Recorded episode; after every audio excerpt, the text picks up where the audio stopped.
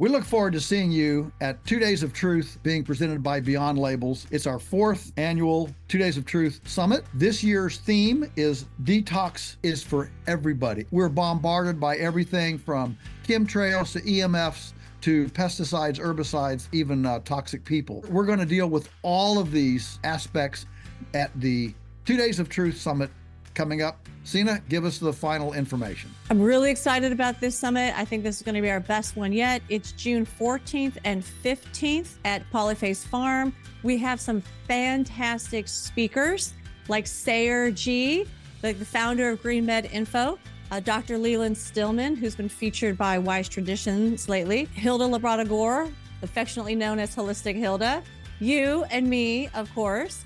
We also have, for the first time ever, a kids and teens program. So now the adults can enjoy the adult side while they know that their kids and their teens are having fun while also being educated by Joel, myself, and Hilda. It's going to be a blast. And this year, what we're going to do is we're going to actually teach you ancient and modern techniques for how to detoxify the body, mind, and spirit. And we're going to help you put together a personalized plan like an action plan that you can take home and start. As soon as you arrive home, you can implement this action plan and start your detoxing. You know, listen, folks, Polyface is only eight hours from half of the U.S. population. Take a long weekend, come join us, and uh, you'll rub shoulders with other like minded people, find our tribe, and be encouraged. It's a lonely place out there lots of times, especially if you're a bit of a maverick.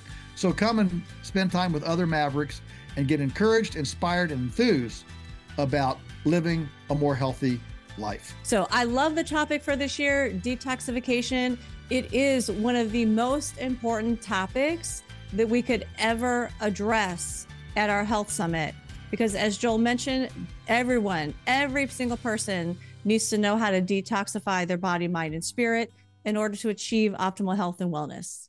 Sina has uh, dug into this uh, decision this week from the from the Centers for Disease Control on mandating vaccines as part. Well, adding adding the the um, coronavirus vaccine alleged vaccine, may I say, uh, to the litany of of regular vaccines that are required or encouraged for all children. In other words, it just adds to the whole uh, litany of them.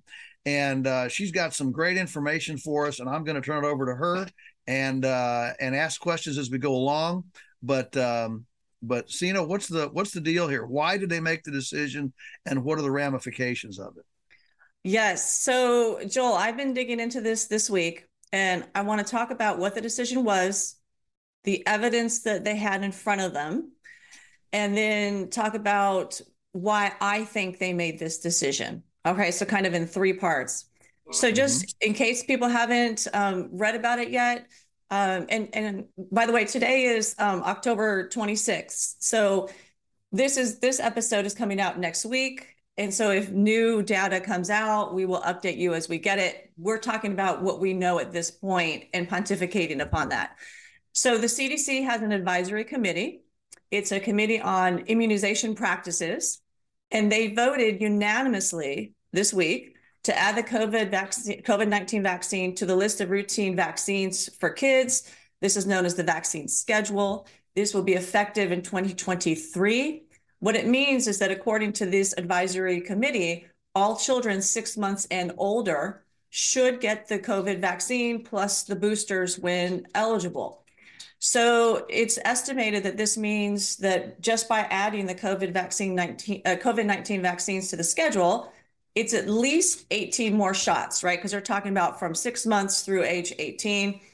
Um, and then that doesn't even count the boosters. So that means overnight, the childhood vaccine schedule is going to go from roughly 54 injections, which is a total of 72 antigens, because some shots are combined, like the MMR. So it's going to go from 54 injections, 72 antigens, to 72 injections, roughly 90 antigens. All right. So even if you just start with the fact that we give the kids 54 injections, right? I mean, come on. And then we now we're now we're boosting it to at least a minimum of 72. Um, and again, this might be higher based on booster recommendations. So now what happened was this advisory committee, it's a CDC advisory committee. Um, it, their decision goes to the CDC, and the CDC decides if they do want to adopt the advice from its own advisory committee. So you know, uh, just just just to make sure, Sina, that that everybody understands here, you have not been asked to be on that advisory committee. no, I wish I could be, right? Let me You know, this this is like this is like uh, uh when the you know when the public schools uh make a decision, they don't ask they don't ask for uh, uh, a couple of homeschoolers to join them on an advisory committee. Um, you know, it's it, it's pretty it's pretty in house. So uh, I, I, think it's pretty safe to say that this was this was fairly much um, uh, a, a, a, fraternity uh, who had drunk the Kool Aid, uh, and so it's kind of a rubber stamp.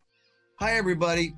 To watch the full episode of Beyond Labels, click on the subscription link located in the description box.